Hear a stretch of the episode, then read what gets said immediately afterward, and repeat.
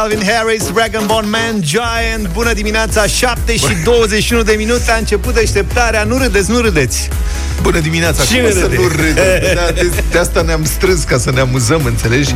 Deci, pe mine, unii prieteni nu mă cred. Mă, și tu, de ce zici că te duci la muncă? Te ascultăm și tu te duci și râzi tot timpul acolo, adică... da, altceva Și nu- primești și bani pentru asta Da, și uneori după ce terminăm treaba ne ducem epuizați să mâncăm. Ieri băieții s-au dus la shawarma. Vlad a trădat. Stai puțin, dar nu, ideea e că nu ne-am dus de foame acolo Da.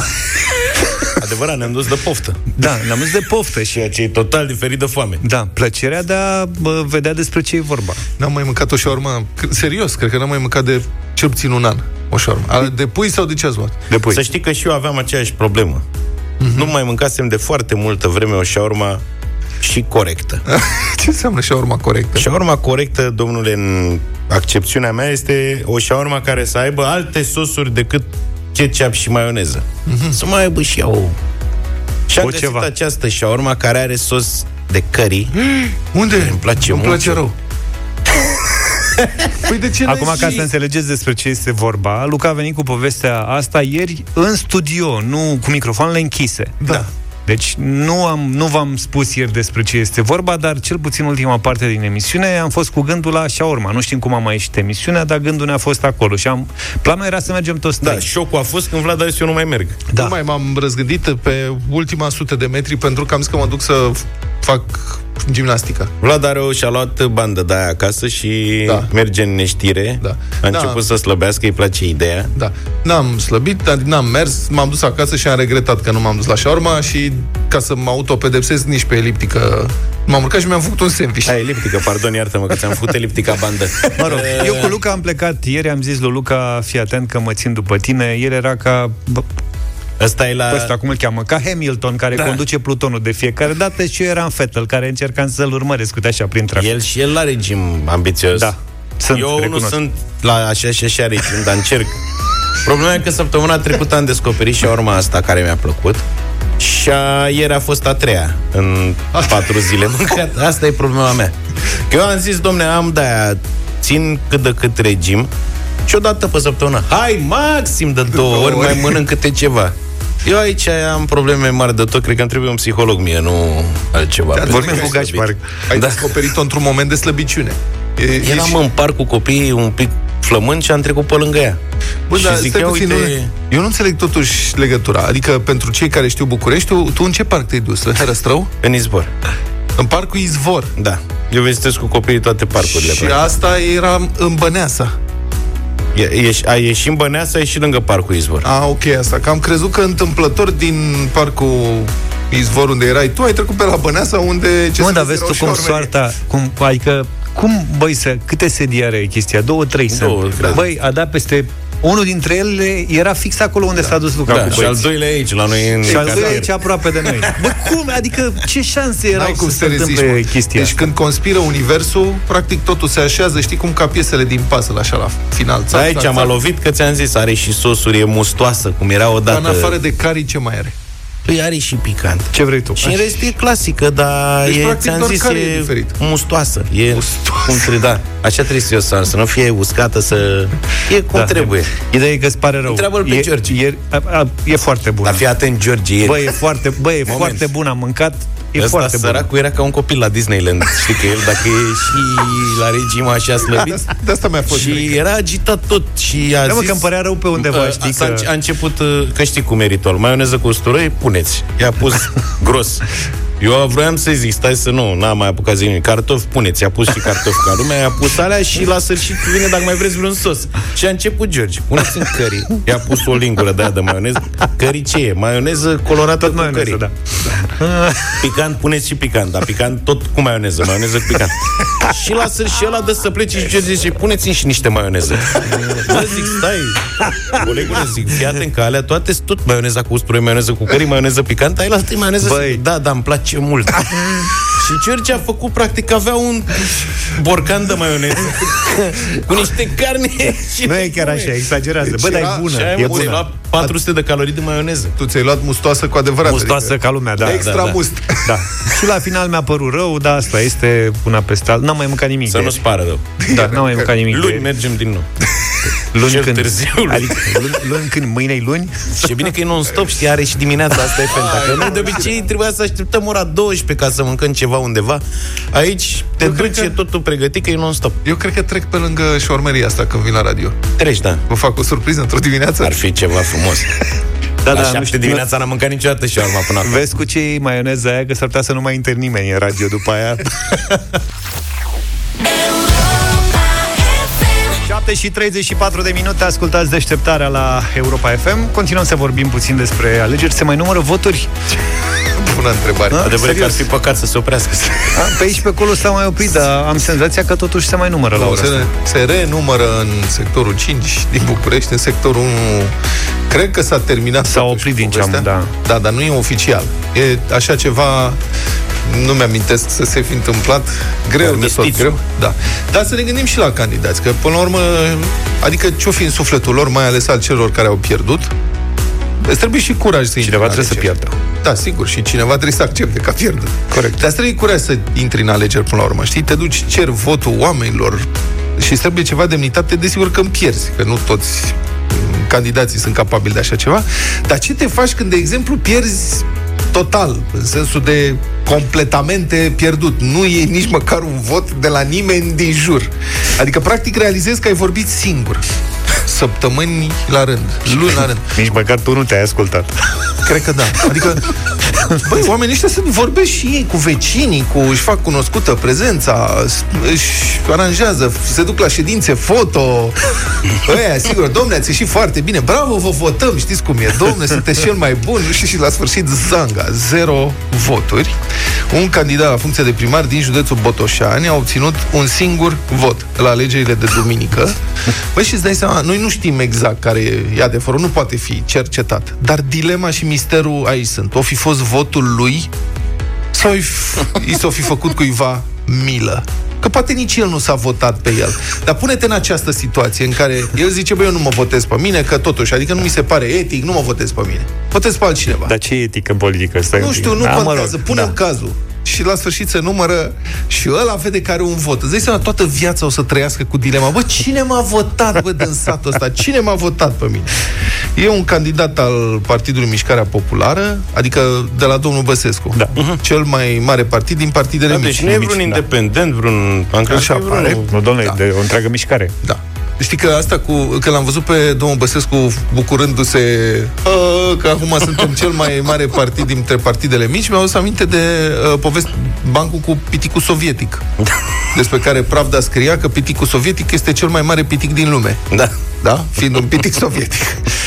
Deci, uh, domnul, nu știu ce, comuna Vrămen, nu-i dăm numele, măcar atât, dar, mă rog, s- ar trebui să știe că suntem cu inima alături de el în acest dificil moment prin care trece. Au fost cu tot 1731 de voturi valabile exprimate, șapte candidați, el a luat un vot. Și sper că nu e însurat, că nevasta va trebui să dea explicația. Adică, Îți dai seama? A prins-o. E- Deci prins-o dacă cu- bă, nici nevasta nu l-a votat. A prins-o cu alt candidat. Alți, da, exact. Alți trei candidați au avut câte patru. Câte patru ce? Câte patru voturi. Au familie mai mare. A, deci acolo Frați, surori. Da. a avut niște oameni Bun, lângă și el. asta nu e nimic când Dolj, un candidat din Piatra Olt, este indignat că a luat zero voturi. Deși susține el, s-ar fi votat cu mâna lui și au zis și membrii familiei că l-au votat. Și la numărătoare însă nimic, triunghiul Bermudelor, voturile nicăieri. Deci problema asta e peste tot, mă, nu numai la București. Nu mai sunt cazuri. Bun, familia ca familia, dar eu încerc să-mi imagine, imaginez momentul ăsta de cumpănă existențială în care că oamenii spun, el zice, băi, eu m-am votat pe mine. Bă, dar dacă nu fi fost așa, poate că el singur în cabina de vot a avut această cumpănă existențială, știi? Cu ștampila în mână și au, s-au auzit îngerii deodată. O epifanie. Da, exact, știi? Și a privit numele pe buletinul de vot și a făcut un neîndurător, așa, examen de conștiință și și-a dat seama, bă, nu merit. nu merit, mă, să mă votez pe mine. Nu merit. Nu, asta. Și a fost cinstit până la capăt, știi? Și a zis, asta e, cine o să știe vreodată că nici eu nu m-am votat pe mine. Și după care a ieșit și pf, zero voturi. Cât s-a numărat. Bun, e, asta e și o formă de a verifica loialitățile familiei. Și un mod foarte dur să recunoaștem de a afla părerea celorlalți uh, despre tine sau, desigur, e o fraudă. Adică el, dacă are dreptate, are dreptate. Până la urmă spune, bă, nu se poate, totuși. Adică eu m-am votat pe mine și apar cu zero voturi. Unde este votul meu? Poate s-a emoționat, poate a greșit, poate... Încă o dată, știi, noi ne concentrăm pe câștigători. Bă, da, și pierzătorii. Ce-o fi în sufletul Ce lor? tragedii, da. Da, unii își pierd complet controlul. Adică avem un caz important aici în București. Te uiți ce se întâmplă la televizor și îți dai seama, băi, frate, rău a ajuns. Știi? Mă gândesc că e totuși un candidat în țara asta Da, care a fost votat de familiile lui probabil. la București. Domnul Popescu. Călim Popescu, Tăricianu. Ah, Călim Popescu, Înțelegi? Tăricianu, A luat câteva 1,5%. Ai văzut că acum propune să se amâne alegerile. A, da? Da, dânsul a văzut 1,5%, zice, mamă, în cariera mea Ca politică. să-și revină de asta. Da, hai să nu mai facem alegeri. Acum să le facem prin primăvară, mai, mai să ne gândim. Se mai însoară de vreo două ori și ajunge la 5%.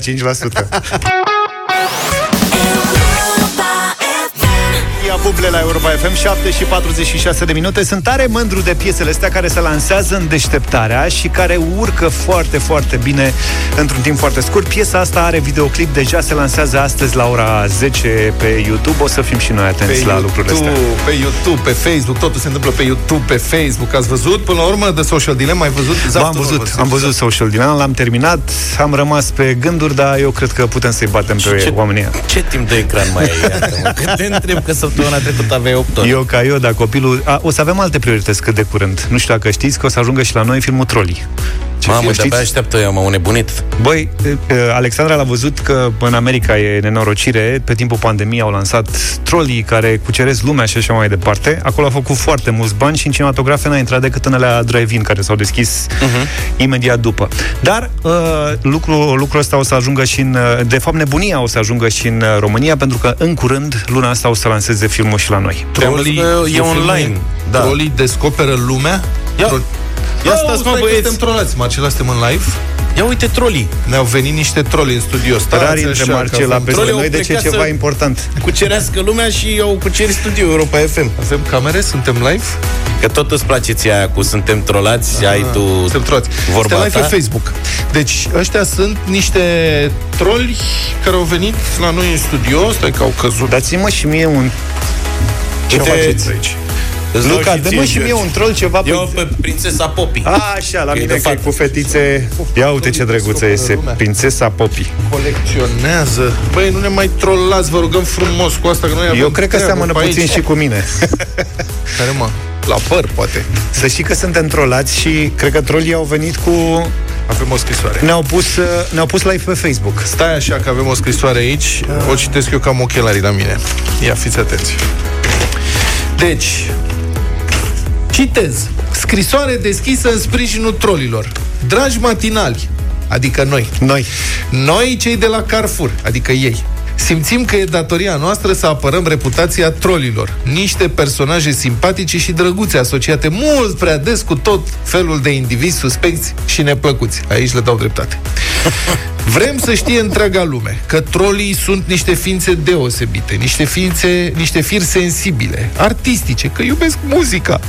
Și ca să vă dovedim asta, vă invităm și pe voi, părinți, copii, tineri și tineri la, su- la suflet. Deci dacă sunteți pe Facebook o să-l vedeți pe Zaf făcând niște drăci. Eu m-am îndrăgostit de prințesa Popi. Într-o nouă aventură a trolilor, de data asta una muzicală, din care învățăm lecții valoroase de iubire, toleranță și diversitate. Noi iubim trolii. Dacă iubiți și voi, și știm că e așa, vă invităm să-i descoperiți la promoție în magazinele Carrefour, unde puteți primi pliculețe trolii Pliculețe! cu magneți Așa. Magneți. Abțibilduri reutilizabile și cu puncte autocolante la cumpărături și la produse selecționate. Sunt 48 de magneți de colecționat, plus album special pentru asta, iar dacă adunați câte 5 autocolante, aveți 50% reducere la plușurile trolilor din Carrefour.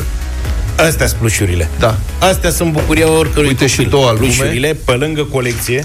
Astea Hai, sunt cum curcat-o. colecționam noi, uh, Vlad, ca să înțelegi fenomenul. Da. Cum colecționam noi surprize când eram mici, Eu acum colecționam- copiii colecționează Da. troli de ăștia, magneți și abțipilduri. Știi că începe nebunia, reutilizabile. practic. Începe Exact. nebunia, Luca. O să fim Eu Ca la cu George repele. o să ne vezi, că ții minte, facem schimburi pe aici, că și data trecută când au fost trolii, am făcut schimburi, am făcut fel și fel. Bă, ăsta cine e? Bă, important e că pentru Stai cei puțin. mici am reușit să, să facem, uh, să ducem catalogul până la, la capăt. Asta, Asta e cel e. mai important, adică fericirea lor e mai presus de orice. Dar ai văzut, uite, ăsta e Cooper, pentru cine nu se pricepe și n-a văzut trolii 1. Asta e Queen Barb. La mine Aia e Poppy. nouă. Aia e Poppy. Poppy Stai, e mă, cea că mai nu- simpatică. Eu nu-l găsesc pe favoritul meu. favoritul favorit? meu Care e Ciot. favoritul? Ciot. Caută-l mă pe Ciot. Nu? N-a venit și Ciot? Da. În gașcă? Ăla e cel mai haios. Colegi, Stați stați așa puțin că că scrie avem... pe astea, cum se cheamă. Bă, Ciot. Ăsta e, nu cred. Ăsta e Ciot. Ăsta, e- ăsta e Ciot. Bă, știi că l-am căutat. Suntem total trolați. Păi nu Domnul știi Luca, care e treaba? Că Ciot are... Băi, în, în partea 1, Ciot are părul negru. Ciot e unul morocănos, e cel Da. mai tare. E cum e piticul Grampi din albă ca zăpada. și are părul negru și acum asta și-a vopsit părul Ciot. Ca să, știi știți, că- copii, asta e fenta? Am remarcat că își mai vopsesc și alții părul. Fa- Uh, facem un pariu, că-l vedem pe Luca cu părul vopsit. Ăsta e În personaj câteva nou, e King Trolex și asta de-ai întrebat tu este Este Queen că Barb. Nu mai poți să-l oprești. Da, Asta nu. i-a făcut toată Spuneți. emisiunea. E cel mai fericit. Ia uite plac astea, Auzi, adică ia eu- și de la mine. Că Asta mai o mult ai? Colecționez eu decât copii, că mi-au aminte eu de ale mele din copilărie. Da, avem și un uh, avem și un postscriptum la această scrisoare venită de la Troli și de la Carrefour. Zice așa, citesc din nou. Te rog. Noi, cei de la Carrefour, avem și pentru ascultătorii deșteptarea o provocare cu premii. Și acum e momentul interesant. Intrați pe Facebook-ul Europa FM la această postare, că suntem în live, și dați tag persoanei cu care vreți să faceți schimb de abțibilduri reutilizabile cu troll din promoția Carrefour Pick me. și intrați automat în tragerea la sorți pentru 5 premii. Puteți câștiga câte un troll de plus, eu cred că e plus aici. E plus, scrie e plus. și câte un voucher de cumpărături în valoare de 150 de lei pentru și mai multe cumpărături pe carrefour.ro. Deci premii... Nu e rău deloc. După Da. mine e clar că am fost trolați uh, la deșteptarea de către trolii din Carrefour. Uh, Eu zic să ne punem pe colecționat acum, că altă șansă nu avem. Iar voi vă Urcat-o. puteți număra printre cei uh, 5 câștigători. Avem de oferit câte un simpatic troll de pluș, precum și uh, cei pe care îi avem aici în studio. Toți, Luca, nu poți să-i Și-a păstrezi, să vopsit știți. Ciot părul. Nu poți să-l păstrezi pe ciot. Uh, Pe lângă trolii din studio, puteți primi și câte un voucher de cumpărături. Tot ce trebuie să faceți este să comentați la această postare live pe Facebook și să dați tag cuiva cu care vreți să faceți schimb de magneți în colecția asta. Vă urăm spor la colecționat și multă, multă baftă la concurs. Să ne căutați și pe noi pentru schimburi, vă rugăm frumos, pe mine și pe George, că o să avem dubluri 100%. Tu ce colecționai, mă? Surprize de gumă? Da. Și timbre. Eu colecționam capace de bere bătute cu ciocanul și cu piatra. Nu mai Pe sunt aia mă nu aveam vremurile alea. chewing-gum. Dar bere se mai găsea. Republica Fantastică România la Europa FM. Republica Fantastică România este în permanentă schimbare, lucrurile evoluează, se schimbă, se modifică, se, mă rog, una alta. Mai țineți minte, mare investiție în cea mai mare parcare supraterană din România? Ciure! Pasajul Ciuciurel din București, care a fost inaugurat cam electoralist înainte de alegeri. Pasajul Coincidență. acela care... Da, răutăți. Da. A, a, atunci a venit lui Sorocu. El în față nu duce, în față nu duce nicăieri. Se termină brusc drept, Dacă dar ai noroc să stai în blocul de la capătul pasajului, Hai, te pa. duci acasă. Dacă nu, nu. Acum cine te-a pus să-ți iei bloc în altă parte? cine a pus să facă pasajul taman înspre blocurile alea? Exact. Uh, pasajul însă duce în același bulevard pe câte o buclă de asta circulară, pe care se înghesuie traficul de pe tot splaiul. Bucureștenii au observat imediat că pe buclele respective, pe bretele, cum li se zice, deci astea sunt bretele care au o singură bandă pe sens, Da. N-au avut Alea- prea mult material. Da, și da. sunt curbate așa, nu intră autobuzele, adică nu pot lua curba fără să se urce pe trotuar. Sau să intre pe contrasens. Asta, o contrasens, în principiu, nu reprezintă vreun pericol deocamdată, că din sensul celălalt nu vine nimeni. Că nu are de unde și atunci s-ar putea. Dar treaba nu e oablă, cum se zice. Au mai fost probleme. Asta, mie mi se pare foarte interesant că într-o țară în care niciun zugrav nu știe să tragă o linie dreaptă cu totul, nici curbele nu ne ies. Mai țineți minte când au cumpărat vagoane de metrou care nu puteau să ia curbele în nu știu ce stații care Nu, nu nu au intrau pe curbe? peron. Că erau prea... Da. puteau să ia curbele și au trebuit să cioplească Da, erau peroanele. prea late. Da. Da. Cam așa, numai că la suprafață, Mai era un caz la Iași, mai țineți minte pasajul ăla de la bibliotecă de acolo? Așa. Ca, unde nu putea, puteau intra două mașini. Era un sens Mici. și un sens. Mici, dar două autobuze în același timp, în paralel, în pasaj, Nu. nu există. e principiul ecluzei. Da, da, da. Știi, e ca la ecluză când nu poate să intre două vapoare din sens invers. Practic intră unul, să coboară apă, De asta cine are o pilă în țara asta... da, să mai E luăm la scos. pilă. Să știți că și pasajul Ciurel este luat acum la pilă. De ieri uh, au început demolarea trotoarelor. Pentru că de ce nu? Adică dacă pasajul oricum nu duce nicăieri, de ce ar vrea vreun pieton Corect. să urce pe el? În fond puteau, nici nu știu de ce au mai făcut. Probabil pentru Trotoarele. De biciclete. ce, mă? Că putea fi obiectiv turistic. Să facă ca la Paris. Veneau cu lăcățelul îndrăgostiți, îi Bravo, prindeau. bă! Înțelegi? Adică era Adevărul chiar... e că ui, în București ne să legi un lăcățel. Eu n-aș, Exact. eu n-aș risca să leg lăcățel de niciun pod din Mai București. îndrăbunit? Unde, v-ați, unde v-ați îndrăgostit? La Ciurel. Păi îți dai seama, doamna din Passat cu domnul din Octavia. Da. Înțelegi? Da, pe pod. Dacă au stat pe pod atâta vreme, nu-i leagă și pe ei Da, ceva? cu, cu Să Dacia vedea ce? lacul de popot, mai duce. Da. Sau domnul din Sandero. Cred că s- se văd se vede în, în sufragerie la niște neni care au casele pe acolo. Bun, oricum, cine și-ar fi putut imagina atunci când s-a făcut proiectul că pe acest pasaj chiar se va pune problema să circule vreodată vreo mașină, dar mite autobuze. Bravo. Deci ei au făcut pretelele și buclele, dar au zis, bă, le facem și noi așa de frumusețe, că Era în un fond, pasaj pietonal. Da. E fire să nu fi luat nimeni în calcul acest mic detaliu. În fond, pentru doar un sfert de miliard de lei. Ce poți pretinde? Adică e un proiect, cât a costat? Un sfert de miliard. Da, păi da, la banii ăștia, mă, ce vrei? Să-ți fac bucle pe care să poate lua curba autobuzele?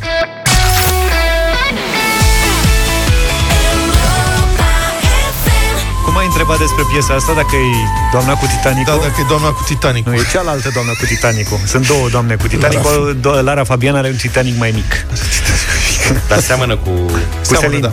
Da. cealaltă doamnă. Gadget News, Amazon se pregătește să implementeze și poate să și extindă un sistem de plată cu palma în Da, magazinele palmă. sale. Cât costă? 6 lei! Bam! Dar nu am maneliștii gestul ăla de în palmă da. așa? Ba da. Când fac așa? Ăla Nu e. iese niciodată. Aia, băi, maneliștii au fost niște vizionari întotdeauna. Fac așa din palmă ca și Da. cum ar număra și ar arunca bani. Ai încercat vreodată să faci asta, Avantgardist. fie și din joacă? N-am avut niciodată Da. cu ce. Da. Eu Da, mă, folosesc card. pui și tu acolo 5 bagnote. Da. Îi cer lui Nu Luca. poți să faci cu 5 bagnote, e penibil. Da, cu, de la Că cât în de-aia sus? și gestul are hazului, că trebuie să fie team cu mare, am văzut. Da. Și nu merge cu de de Cu 10 5 se lei. termină repede, ești Da, ridicol. cu de la de un leu nu merge. Că Ai greșit. Ai greșit palma, băiatul meu. Exact. Deci Amazon face asta și nu e vorba de amprentă, ci de un gest. O Capat, simplă ți-am mișcare a mâinii. Deci vezi, mă, trebuie să știi și asta trebuie să știi. Cum să, cum să dai bănuții, că nu, nu merge, știi? Acum expresia asta cu dare de mână o să capete un înțeles Da, propriu. Să ai Se- poanie. Așa, Știi? din poanie, da. Da, nu era că iei cu stânga și dai cu dreapta? Nu mai știu cum e acum când te scarpină în palmă. Da. N-am știut niciodată că nu prea cred în astea. Capac cu 5 găuri de canal. N-am mers niciodată. Eu am încercat, Fel dar de n-am, fel. n-am sesizat niciun efect. Adică uh, Serviciul Amazon One se cheamă. Va fi disponibil la început în două din uh, magazinele din Seattle și ar putea fi utilizat și pentru intrarea publicului pe stadioane nu mai da de mână sau pentru accesul la locul de muncă al angajaților. Sigur că unii angajați ar prefera poate să arate un deget în loc La, de toată la Dinamo e mai simplu, mă, că au gestul deja. Au, au, au, au, da. Tehnologia folosește algoritmi personalizați, pornind de la o imagine a mâinii pentru a crea o semnătură unică cu palma. Bă, ești nebun. Ți- E aia, mă, nu mai da din mână. Deci nu te când vezi- amprentează. Nu, este Bă. o chestie. Deci avem așa de personalizată E fascinant. mișcarea mâinii de... Da. Mie îmi convine, totul e să n-ai un tic nervos, știi, că la un moment dat când scuturi mâna să te rămâi fără bani. Imaginile palmelor respective nu vor fi stocate pe dispozitive, ci criptate și trimise în spații cloud, securizate, mă, etc., Da, mă, e etc. tare, ca lumea. Da, mi-a spus, am avut o discuție cu cineva apropo de plata cu amprenta. Mhm. Uh-huh. Că e posibil pe aici pe acolo să plătești cu amprenta. La Rahova înțeleg că numai cu amprenta se plătește. Nu, dar serios. Și i-am zis, bă, zic, care e problema? Adică e simplu, nu mai trebuie să ții cardul cu tine. Și mi-a zis, da, dar gândește-te că un card poți să-l mai anulezi. Adică în cazul în care ți este spart sau clonat sau nu știu ce, îl anulezi. Dar ce te faci dacă ți se întâmplă să-ți... uh, Taie degetul. Să-ți fure... Nu, Fure ca- amprenta. Dai cu pila. Da, să-ți fure amprenta, de fapt, din sistemul electronic. Aia cu tăiat degetul nu merge.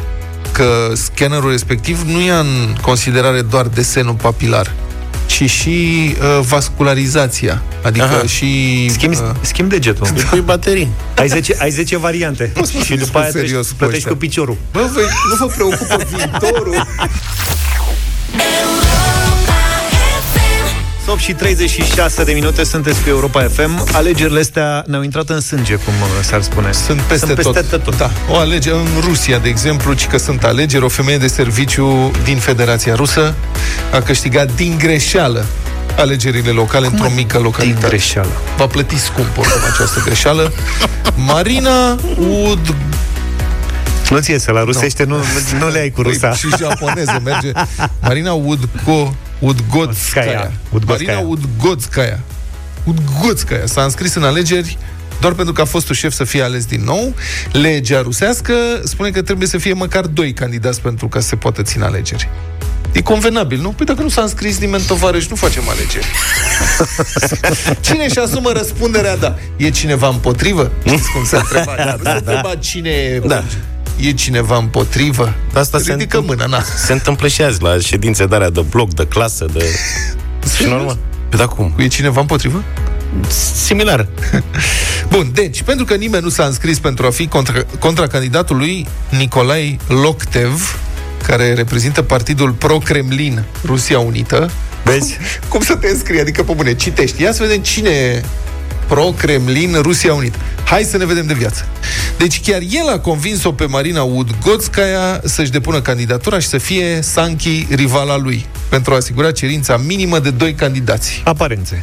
Și domnul Nicolae Loctev a crezut că nimeni nu o să o voteze și el va rămâne în funcție, dar oamenii s-au săturat ce au ieșit la vot și au ales-o pe Marina Udgodskaya, a declarat pentru BBC, un membru al Comisiei Electorale Locale.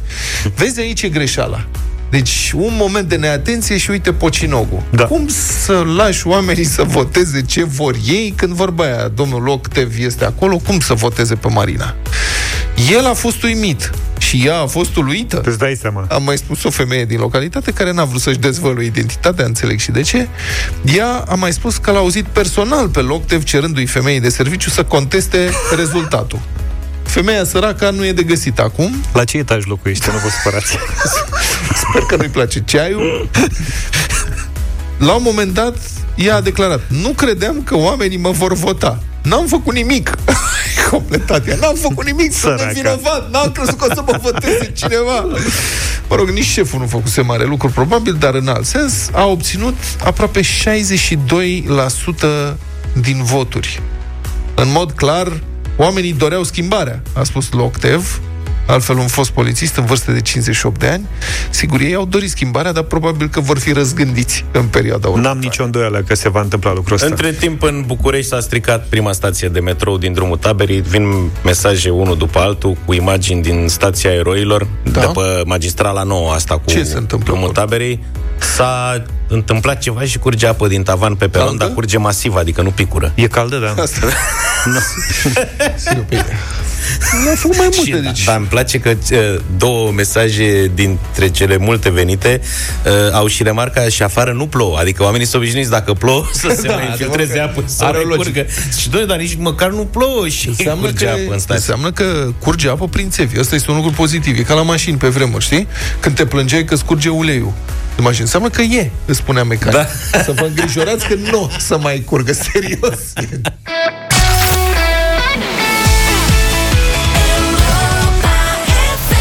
Revenim imediat cu cea mai bună muzică de ieri și de azi, 8 și 46 de minute. Da, cu pandemia nu-i de glumă, noi încercăm să ne obișnuim cu viața în pandemie, dar uite că numărul de cazuri e în creștere semnificativă.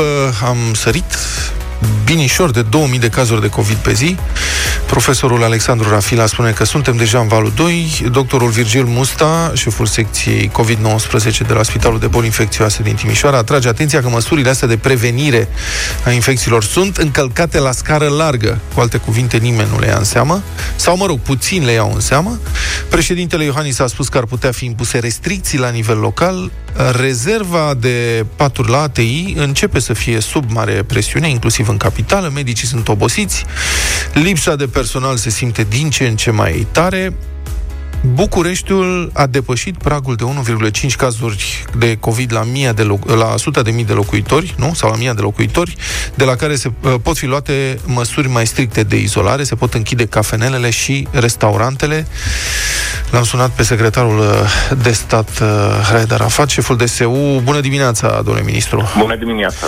Bun, am vrea faceți-ne dumneavoastră o evaluare personală din punctul dumneavoastră de vedere al tehnicianului. Cât de gravă este situația? La ce vă așteptați în perioada următoare?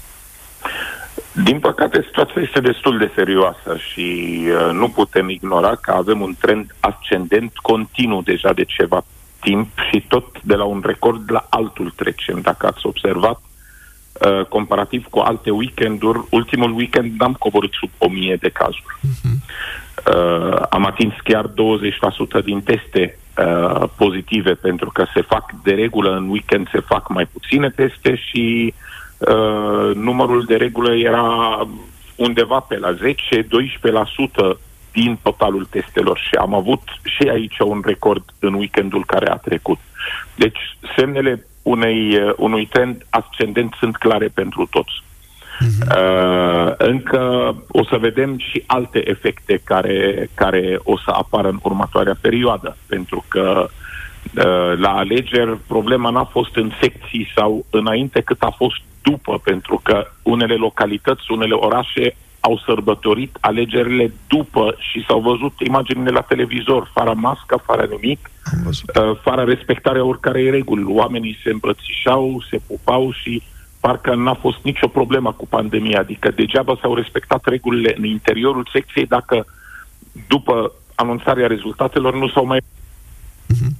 Alo? Alo? Cred că am pierdut legătura, da, o să, o să încercăm, să refacem. Să refacem uh, legătura. Vedeți, asta este problema. Spuneam că București a depășit pragul de 1,5 cazuri la mia de locuitori în ultimele 14 zile și, legal vorbind, odată depășit acest prag, uh, pot fi uh, aplicate diverse măsuri de restricții. Suntem din nou în direct în legătură cu domnul ministru Raed Arafat.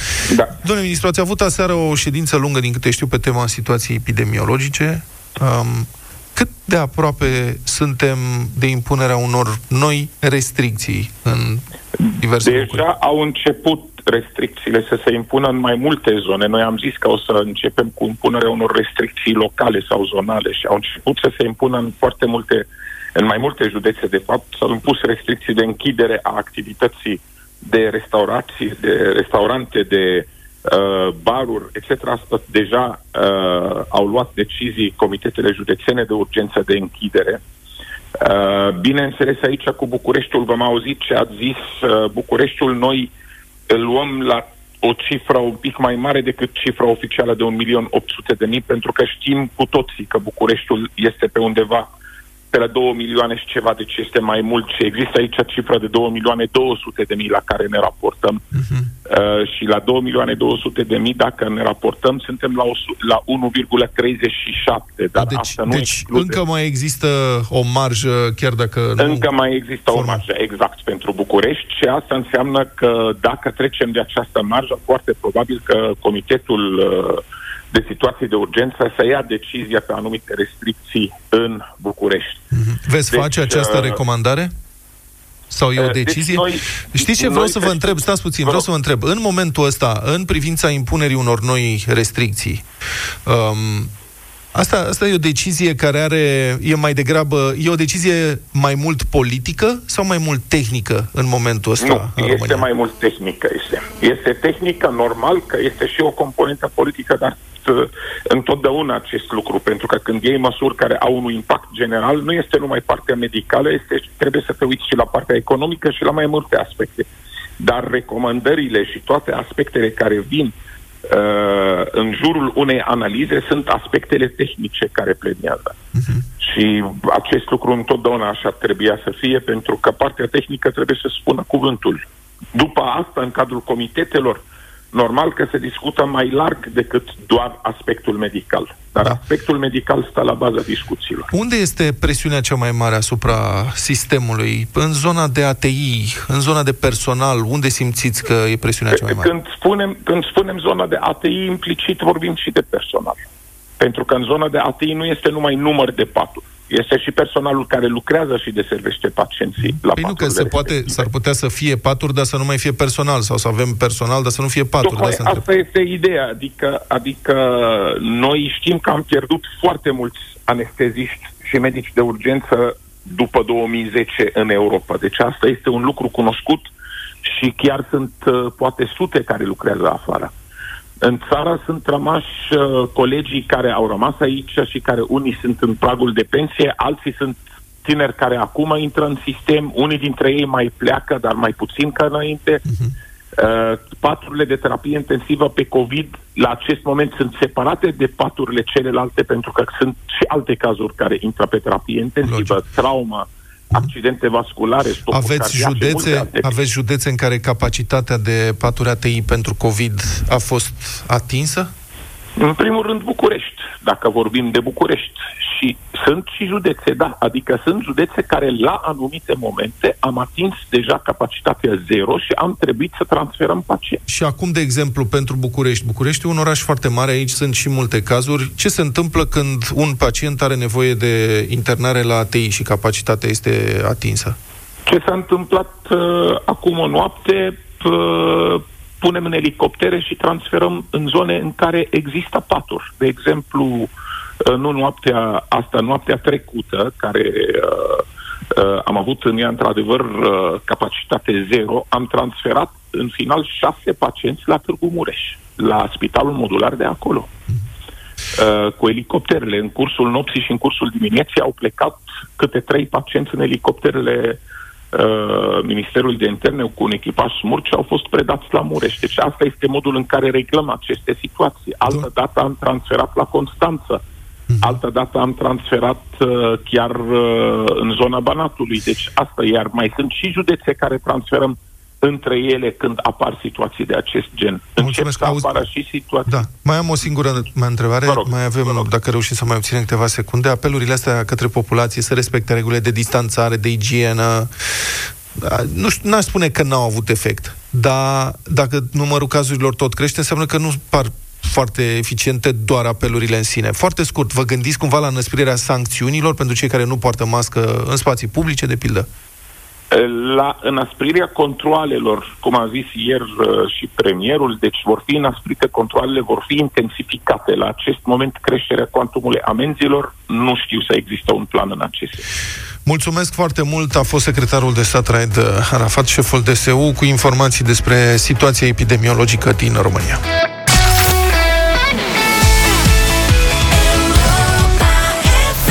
Europa FM 9 și 9 minute, scriitorul și gazetarul Cristian Tudor Popescu ne aduce judecata de joi în deșteptarea. Pâpie Done le-a făcut o mare onoare locuitorilor sectorului 4, necandidând acolo. Căci s-ar putea crede că aceștia nu l-ar fi ales. Cei din sectorul 5 au fost, potrivit replicii literare clasice folosită prostește de Pâpie Done. Proști, dar mulți, măria voastră, mulți, mulți, Măria voastră e o noutate introdusă de primarul 4-5, căci proști, dar mulți, spune chiar vodă Lăpușneanu. Aici, în aceste cuvinte se află, cred, răspunsul la întrebarea care i-a consternat pe unii dintre noi în aceste zile. Cum a fost posibil ca un părtaș la crima din colectiv condamnat la 8 ani și 6 luni închisoare, să fie votat de niște ființe care se numesc oameni. Nu în cuvântul proști, căci da, votanții lui Pâpie Done provin din Rahova și Ferentari, zone ale capitalei în care sărăcia, ignoranța, infracționalitatea sunt la cotele cele mai înalte. E un răspuns, dar nu presupune neapărat și prostie. În ce privește interesele lor directe și imediate, oamenii din aceste cartiere pot fi cât se poate de deștepți. O expresie ca aceea a comandantului de pompieri la adresa morților care zăceau pe jos în fața clubului colectiv dă în bip mea de morți ar putea fi auzită foarte des în Rahova și Ferentari. Dar asta nu-i prostie, nici inteligență. E vorba de ceva numit conștiință și de cuvântul mulți. Apare încă o întrebare grea care depășește granițele sectorului 5. Poate avea mulțimea conștiință? Traian Băsescu a început să scadă rapid în sondaje nu după ce a văzut o țară întreagă cum a lovit golănește un copil. Atunci chiar a fost reales președinte, ci când a anunțat tăierea salariilor și pensiilor. Doctorul Ponta a pierdut în 2014 nu pentru că era dovedit ca plagiator ordinar, ci pentru că i-a tratat cu dispreț pe cetățenii români din diaspora. Firea nu mai e primarul capitalei nu pentru că a participat rânjind la insultarea inumană a unui spital pentru copiii bolnavi de cancer, ci deoarece, ca pe vremea lui Ceaușescu, n-a dat cetățenilor apă caldă. Sutele de mii ieșiți în stradă în 2017 aveau un obiectiv precis, abrogarea ordonanței 13, o batjocură la adresa tuturor românilor cinstiți. Chiar și manifestanții de după tragedia colectiv au fost mobilizați de rudele și prietenii celor morți, mutilați sau scăpați cu viață ca prin minune. Protestul lor a fost etic, îndreptat împotriva autorităților criminale.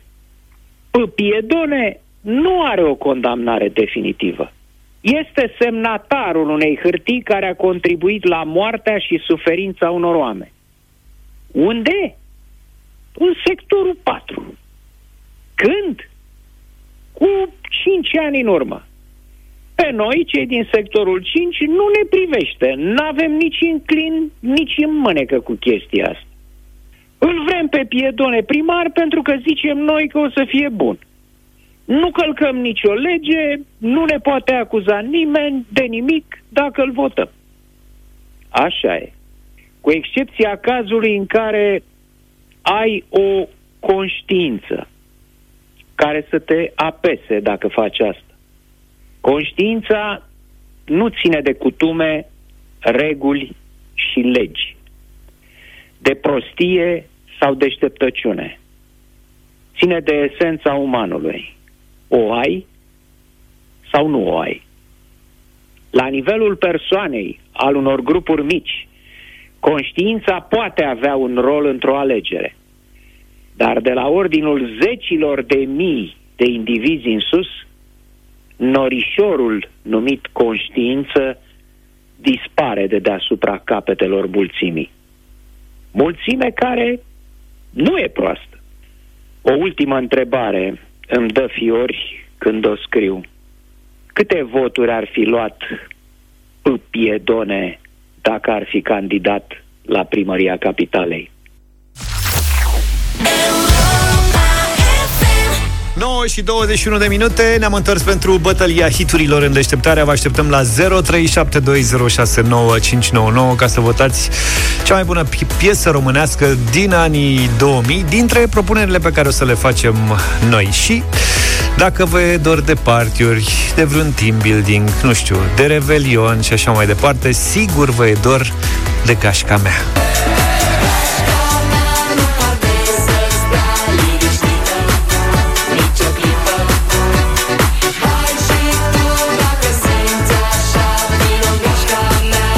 la ce revelioane mergi tu, dar...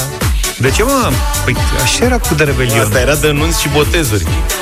Pe stil vechi. La un moment dat s-ar putea să meargă în continuare, să ne anunțați și pe noi, să ne dați mesaje, prieteni.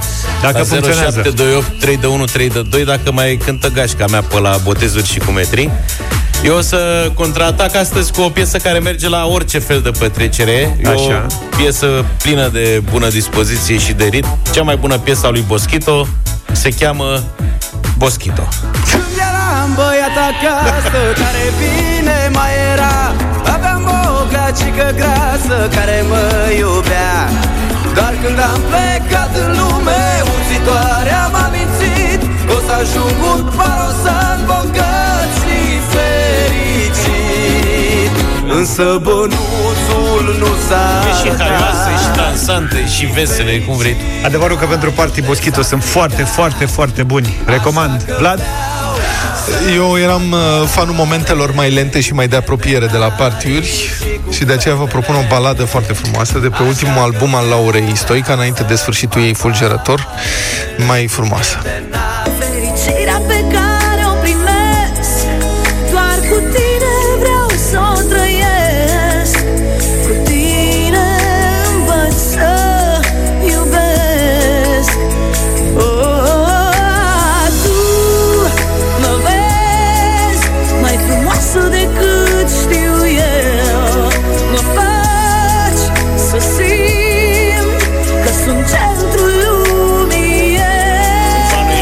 fotbal și Vlad tenis, dar na, așa e în concursuri. Hai să vedem Așteptăm cine să câștigă vedem fotbalul care... sau tenisul. Da. Începem cu Adrian. Bună dimineața, Adrian. Salut, Adrian. Salut, Adi. Vă salut, băieți. Hai, mă, Vlad, aveam pretenții la tine. Laura Stoica e foarte bună, dar asta nu e muzică de petrecere. Hai, eu cu două mâini. Cu două mâini. Bine, deci Bine, avem mulțumim. două voturi. Deja. Răzvan, bună dimineața. Salut, Răzvan! Salut. Bună dimineața, bună dimineața. Răzvan și Stoica mă numesc. Deci, Laura Stoica. Bravo. Mulțumesc Bun și foarte bună, frumos domnilor. pentru vot. Vlad e cel mai perspicace dintre noi, noi nu ne-am prins. Paul, bună dimineața! Salut, Paul. Salut, Paul! Bună dimineața, simpaticilor! Să trăiești! Și alegerea mea în dimineața aceasta este tot Vlad, Laura Stoica. Și pe tine te cheamă Stoica? Te rog să-mi lași votanții în pace să nu te iei de ei. De ce, mă mă? lupt ca un leu pentru Vezi ei. că dacă e să câștigi, numărăm voturile. Așa, bravo. Cătălin, bună dimineața! Salut, Cătălin. Bună dimineața! Să trăiești. Gașca! Gașca să fie, gata. Bă, nene. Două voturi și cu 1-3, nu? Boschitul e... Aș vrea Stai și și mă din gură. să Vă le duvită și o voturile doamnă, o și- domnișoară. pentru Ioana, că- bună dimineața. Așa, Bună, să Ioana. Bună dimineața! Bună. Gașca mea! Gașca, ce-mi place gașca Eu nu ta, pot să Ioana. Bă, eu nu pot să cred, ce nu poți să Boschită n-a luat niciun vot. Așa. Pe asta nu pot să cred. Ce, așa ce? e ca primarul ăla, ăla măcar a luat un vot. Votez eu, Boschito, tot înainte. Vă Boschito mulțumim cu piesa pentru Boschito. uh, voturi, Avem- cei care ați votat. Avem un politician în trupă, poate de asta a primit mai multe voturi. Mă da. gândesc.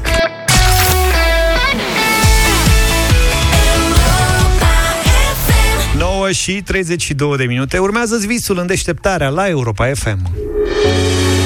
Cei mai mulți dintre noi uh, nu ducem lipsa unui acoperiș deasupra capului, de altfel și expresia asta a început să sune oarecum banal, dar acum un an Nea Mihai și copiii Sorin, Denisa și Georgiana nu aveau literalmente un acoperiș adevărat deasupra capului.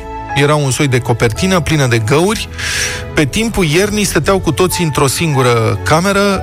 Era cea mai ferită de apa care se scurgea prin acoperiș și care, evident, uneori ajungea și la instalația electrică. Nea Mihai ești- este un tată care își crește singur copiii și din salariul minim și alocație a mai pus parchet, a reparat uh, soba, a zugrăvit și a înlocuit geamurile. Pentru acoperiș spune că n-ar fi reușit vreodată să strângă banii. Mulțumită vouă, ascultătorii Europa FM, acoperișul casei bătrânești a fost schimbat.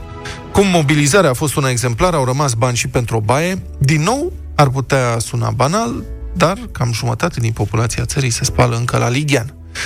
Nu în ultimul rând, copiii care au crescut uh, practic fără mamă au primit cadouri din partea ascultătorilor, fără tabletă și laptop, nu ar fi avut cum să participe la cursurile online.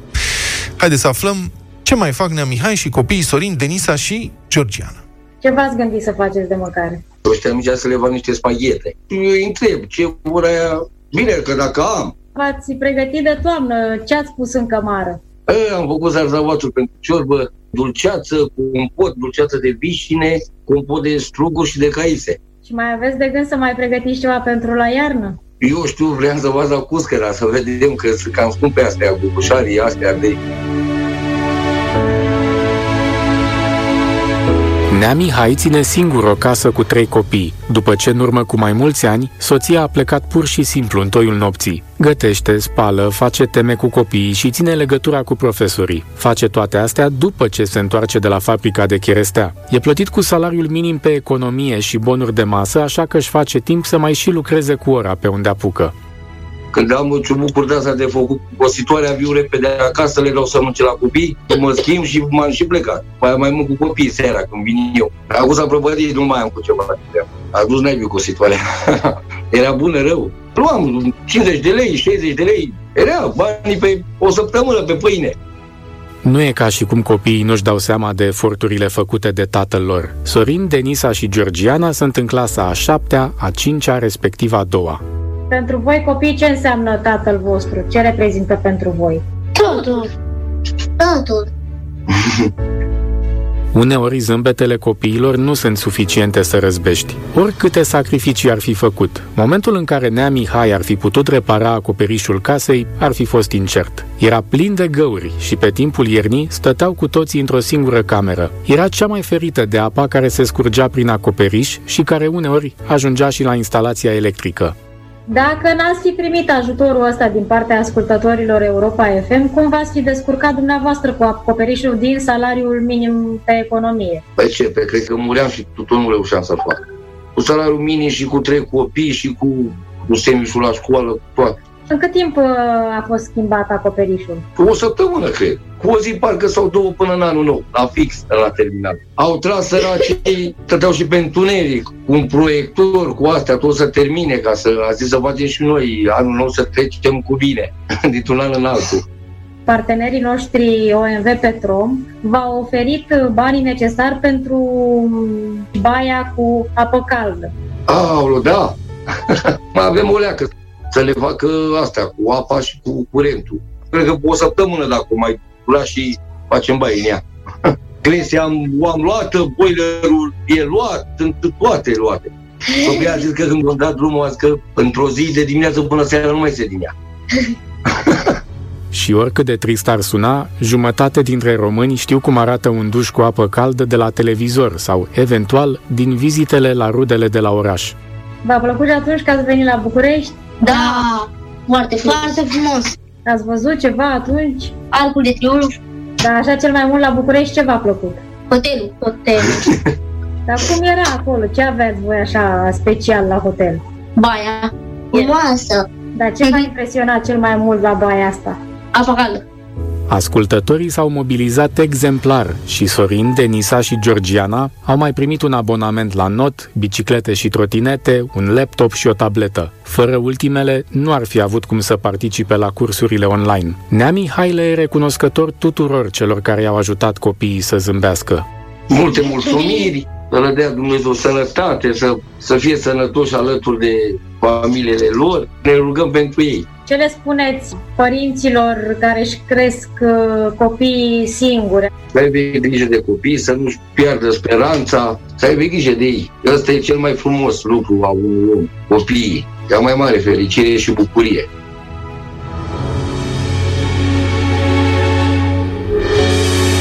Dacă vreți să reascultați uh, povestea lui Nea Mihai și a celor trei copii, Sorin, Denisa și Georgiana, intrați pe site-ul Europa FM la secțiunea Urmează-ți visul. Europa FM, 9 și 45 de minute. Madlena zilei, astăzi, 1 octombrie 1992.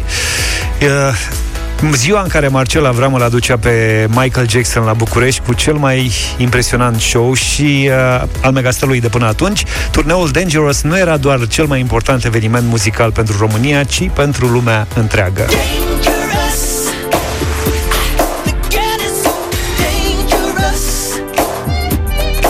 Sau cum, cum spun roboții acum, sunt geros, da, geros. 4 milioane de oameni din întreaga lume au participat la un turneu care nu trebuia să aibă loc, în opinia lui Michael Jackson, n-a vrut să plece în uh, turneu, dar l-a obligat uh, sponsorul uh, lui de atunci, e vorba de Pepsi, la București, acțiune de gherilă, nu știu dacă știați detaliul ăsta, se lansase Coca-Cola în România și erau niște uh, camioane în apropierea stadionului pe Bulevardul Basarabia, acolo care împărțeau Coca-Cola gratuită celor care mergeau la spectacol. Tare. Mă rog. Altfel, Michael s-a văzut la București cu cei mai importanți oameni în stat, cu premierul uh, Stolojan și cu președintele de atunci, Ion Iliescu. A vizitat o biserică, s-a întâlnit cu mulți copii, era de așteptat cumva. Vineri la prânz privim la Cotroceni, un președinte al României, Ion Iliescu, fericit odată, știți dumneavoastră pentru ce, și a doua oară pentru că îl primește pe Marele Cântăreț. Iată-l făcând oficiile de gaz. Totul se derulează în viteză. Nu e timp, nu e timp. Mă, comentariul ăsta este genial. Nu e timp, nu e timp. Știți Da. voi de ce? Dacă Știți revezi voi. imaginile de atunci de la Tele7 ABC, îți dai seama cât de mult uh, am avansat. Cât de în urmă eram atunci. Iliescu câștigase alegerile, de-aia era el fericit, mă înțelege, adică tatulici era subtil. Evident. Dar și tatăl își părea fericit. Dar la Tele7, eu lucram la Tele7, mă rog, Tele7 a apărut uh, mai târziu, dar avea toată arhiva video. Și la un moment dat, mă rog, arhiva aia video a fost time codată, adică s-au scos pasajele, s-au notat timpii și așa mai departe. Și erau imagini care nu, nu fuseseră difuzate. Și într-una din ele, la Cotroceni, mega starul se întâlnește cu mega președintele și mega președintele îi dă o, ceva, i-a dat un trofeu, o statuetă, o chestie de cristal. Un pește. Un soi de pește Un bibelou. vertical. într-adevăr. și astea erau imaginile brute, adică noi când vedem la televizor, vedem montajul, se mai aranjează sunetul, se mai coboară ambianțele, se mai pune o muzică, se mai nu știu ce. Pe brut auzi ce a fost acolo. Și pe brut era liniște așa și se- se vorbește așa și Iliescu cea welcome to the... și Michael Jackson făcea yes, yes și din fundal se aude vocea cameramanului lui Iliescu, Motilică. îl Motilică? chema. Motilică. A ieșit la pensie colonel de la SPP, dar el a avut probabil o cop- copilărie mai agitat, Motilică.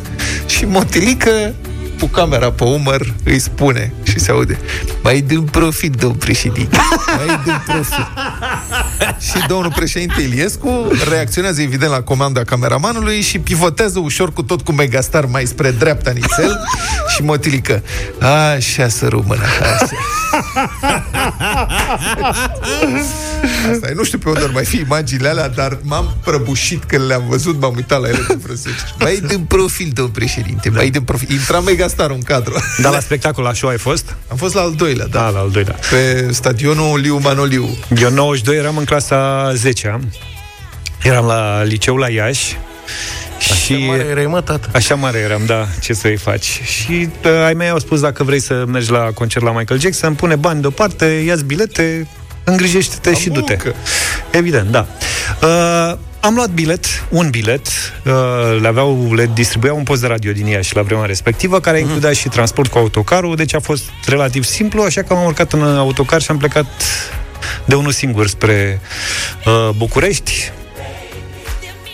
Așa?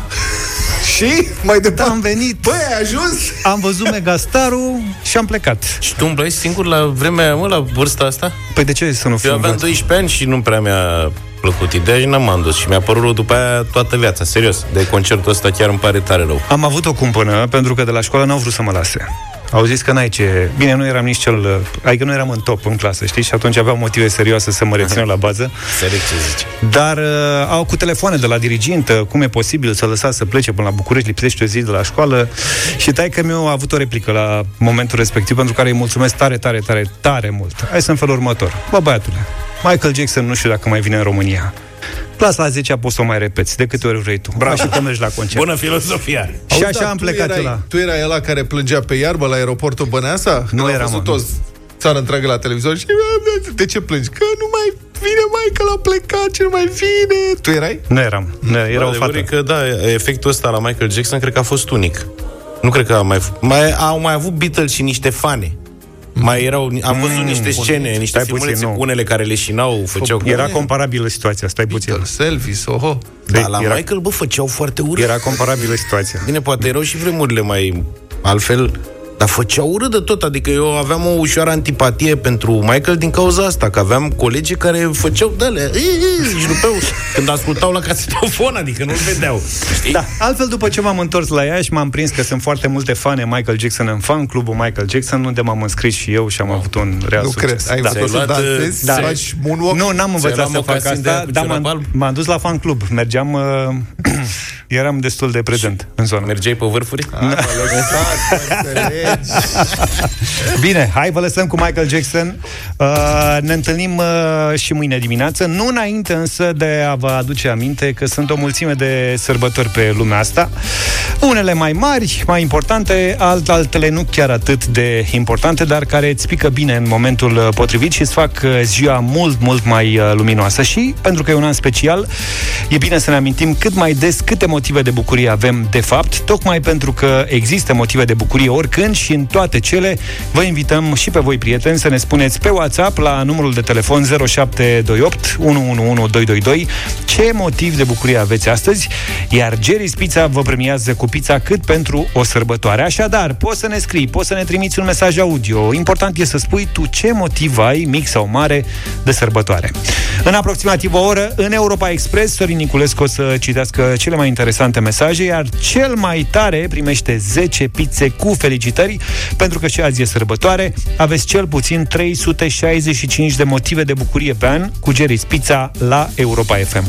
De știut, Jerry's Pizza are 22 de magazine, 18 în București, Ilfov și câte unul în Brașov, în Constanța, în Ploiești și în Pitești. Cam atât pentru astăzi.